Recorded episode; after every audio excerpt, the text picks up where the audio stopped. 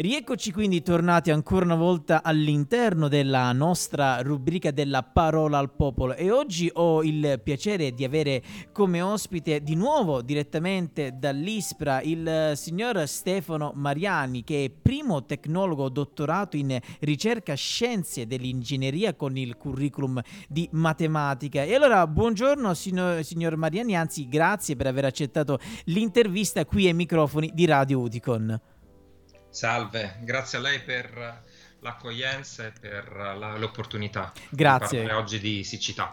Certo, certo, assolutamente. Infatti, ecco, eh, parleremo oggi di questa grave siccità all'interno del nostro paese. Allora, mm, iniziamo subito, signor Mariani, con la nostra intervista. E allora, proprio come lei ci ha anticipato, iniziamo a parlare di questa grave siccità. E la prima domanda che le vorrei fare è: qual è secondo lei la causa principale e soprattutto quali gravi conseguenze comporta questa situazione, ovviamente, al nostro pianeta e soprattutto a noi esseri umani?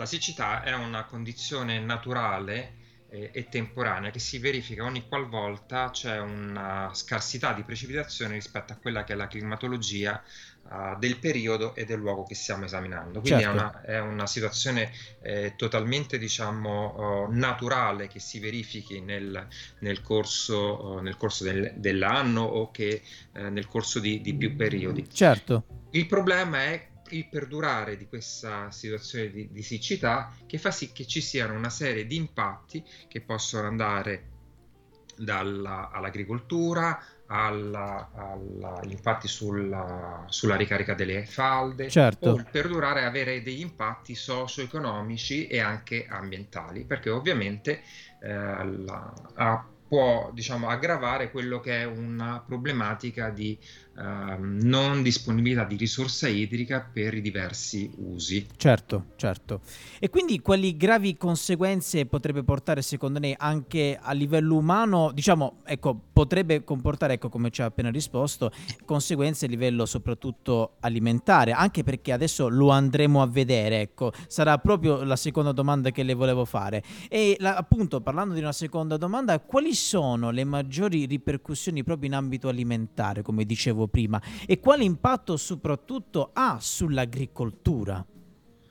Allora, ha un impatto in questa situazione, ha un impatto sull'agricoltura perché ci troviamo eh, appunto in un, in un momento in cui, eh, essendoci stata una, una scarsità di precipitazioni, essendo ehm, questa situazione perdurata nel corso dei mesi e in particolare eh, anche in questo periodo che è quello in cui c'è più necessità di, eh, di risorsa idrica per, eh, per l'agricoltura, Certo. ha evidentemente un, un impatto su quelle che sono le produzioni, eh, perché ci si è trovati a avere pochissima acqua a disposizione e tenga in considerazione che nel momento in cui ci si trova con poca acqua a disposizione, il primo uso che deve essere garantito è quello dell'idropotabile, cioè dell'acqua che normalmente utilizziamo eh, a, a casa per Certo, eh, certo. normalmente. Quindi già, già l'agricoltura diventa il secondo, eh, eh, il secondo livello da, da soddisfare.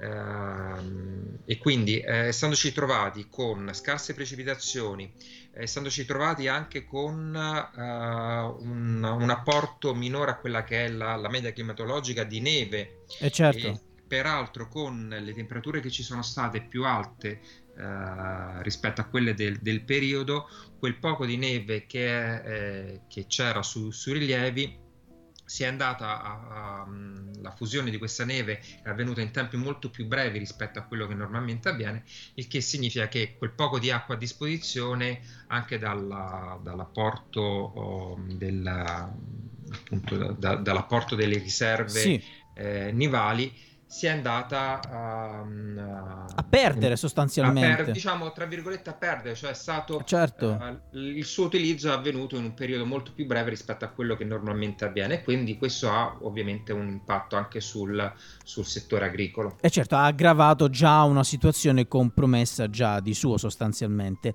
Ed ecco, mh, parliamo proprio eh, di strumenti, nel senso, adesso magari gliela formulo meglio la domanda, esiste ad oggi uno strumento che valuti in qualche modo la gravità di siccità in Italia? Ecco, le volevo fare tipo un esempio. Ad esempio, l'Istituto Superiore di Sanità ha numerosi eh, strumenti avuto a disposizione come l'RT e quant'altro per valutare la diffusione epidemiologica, ad esempio, del coronavirus. Ecco, in ambito ambientale esiste ad oggi uno strumento che valuti la gravità di siccità in Italia?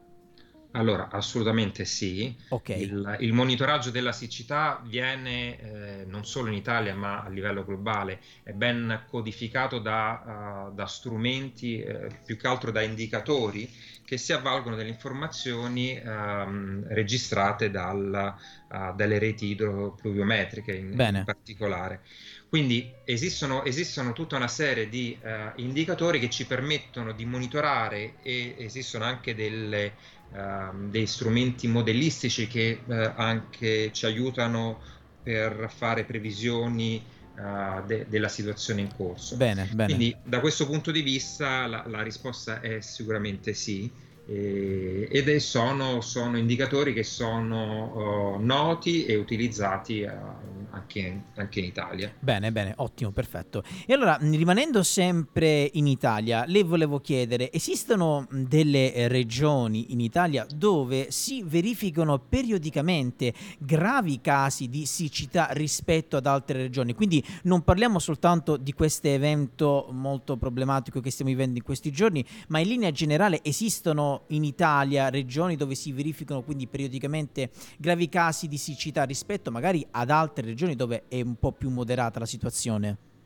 Allora, guardi, eh, essendo come le dicevo all'inizio, la siccità è uh, un fenomeno naturale che si verifica in principio ogni qualvolta piove di meno, poi ci sono altre cause ehm, eh, climatiche che certo. hanno intorno che possono peggiorare la situazione, certo. ma essendo essenzialmente dovuto a una scarsità di precipitazioni rispetto a una climatologia di riferimento, questo significa che qualsiasi parte del territorio na- eh, nazionale può essere eh, soggetto a eventi di siccità. Uh, spesso c'è, la, c'è, quasi la confusione la, a credere che sia un fenomeno solo per territori del sud Italia, uh, perché notoriamente sono quelli in cui, tra virgolette, piove di meno rispetto certo. Uh, rispetto ad altre zone del, del, territorio nazionale, ma in realtà quello che, è, eh, quello che, si va a vedere non è tanto il piovere di meno, ma il piovere di meno rispetto alla climatologia de, di quel luogo. Okay. quindi ogni area del territorio nazionale può essere soggetta a eh, fenomeni di siccità. Quello che le posso dire da, come ISPRA e dagli studi fatti da, dall'ISPRA è che è stato proprio osservato dall'inizio degli anni 50 ad oggi un aumento uh, della, della, percentuale del territorio nazionale colpito da siccità estrema, cioè quella siccità uh, um, in cui sono maggiori il, um, le, il, è maggiore diciamo, il sì. deficit di precipitazione rispetto alla climatologia e quelle che poi in qualche modo si verificano, normalmente si verificano uh, di meno. E, certo. e quindi su base annuale abbiamo riscontrato un trend uh, um, statisticamente significativo di aree colpite da, da siccità. Bene. Quindi sicuramente è un fenomeno che, eh, almeno quello di siccità estrema su scala annuale, in cui c'è un segnale evidente di impatto maggiore per il territorio nazionale. Bene, bene. E allora, mh, mm, signor Mariani, nell'ultima domanda per concludere questa intervista, le volevo chiedere quali ripercussioni hanno i livelli bassi delle acque sulla produzione soprattutto di energia idroelettrica e soprattutto sulla navigazione? Ovviamente questo ha un impatto sia sulla produzione di energia elettrica che sulla navigazione. Eh, come le dicevo prima, la, sì.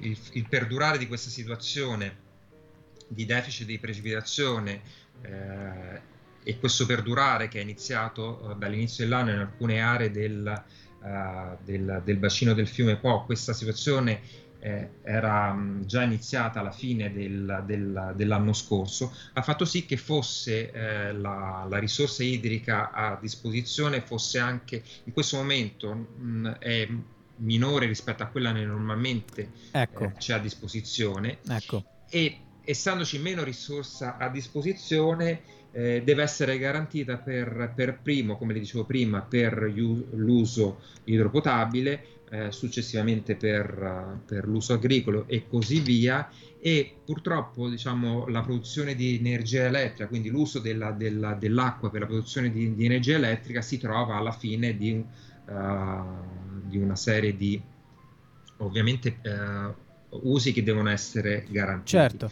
E allo stesso tempo Ovviamente sulla navigazione i livelli sono molto più bassi della, uh, dei nostri fiumi, quindi anche attività di navigazione interna, uh, al, in particolare eh, credo sulla, l'interesse sia sul, sul bacino del, del, fiume Po, sul distretto geografico del Po, che è quello che dall'inizio dell'anno ha, um, ha, registrato più problematiche da certo. questo punto di vista ha ovviamente un impatto, un impatto, evidente. Un impatto evidente, certo, e purtroppo lo stiamo anche vedendo da tutte le immagini che eh, guardiamo ovviamente ai vari eh, telegiornali, fanno anche molta molta impressione vedere soprattutto il fiume Po, uno dei fiumi più importanti che abbiamo in Italia, ecco, scendere al di sotto, al di sotto e ancora al di sotto della soglia, sì. insomma, ci fa, ci fa, un attimo capire e ragionare che la situazione è abbastanza critica, signor Mariani. È, è purtroppo una situazione critica, è una situazione che ci dovrebbe far pensare pensare al fatto che eh, stiamo già vivendo gli effetti dei cambiamenti climatici. Ecco, appunto. Eh, molto spesso quando ci si riferisce ai cambiamenti climatici eh, si pensa a qualche cosa che sia lontano da... da, da noi, diciamo, certo. lontano da noi dal punto di vista temporale, perché molto spesso le, le analisi riguardano anche proiezioni future a lungo termine, in realtà non è così perché viviamo già gli effetti di questi, di questi cambiamenti climatici. Lo stiamo vivendo adesso, ai giorni d'oggi proprio, esatto, purtroppo. E va bene, signor Mariani, che dire, io la volevo ringraziare per essere intervenuto qui ai microfoni di Radio Udicon, ovviamente il ringraziamento sia da parte mia che sono lo speaker di Radio Udicon, ma ovviamente il ringraziamento è anche da parte di tutto l'Udicon, l'Unione per la difesa dei consumatori, che è sempre ben lieta di collaborare con ISPRA. Lei è il secondo ospite direttamente eh, dall'ISPRA che interviene all'interno dei nostri microfoni di Radio Udicon. Spero che ce ne saranno molti e molti altri perché, eh, cari amici di Radio Udicon, tutti i nostri professionisti che lavorano all'interno di ISPRA, come potete sentire, sono delle persone veramente eccezionali, sia dal lato ovviamente eh, professionale, e lì nessuno può eh, dire eh, qualsiasi altra cosa, insomma, a livello professionale non si può dire niente, ma, ma vi posso anche assicurare che a livello umano sono delle persone eccezionali professionali che lavorano ovviamente eh, in difesa e anche in tutela del nostro ambiente. Quindi sotto certi punti di vista la mission è anche la stessa. Noi di Radio Udicon di corretta informazione, i nostri amici di, di ISPRA, i nostri professionisti di ISPRA sempre in difesa e in tutela del nostro ambiente. Quindi grazie tante signor Mariani. Grazie, spero... grazie a lei veramente per per l'opportunità. Grazie, grazie, grazie tante. Allora quindi ringraziamo ancora una volta Stefano Mariani direttamente dall'ISPRA, ricordiamo primo tecnologo dottorato in ricerca scienze dell'ingegneria curriculum di matematica, grazie tante e noi quindi per coloro i quali ci stanno ascoltando in diretta sul sito www.radioudicon.org noi proseguiamo la nostra mattinata con il resto della nostra programmazione.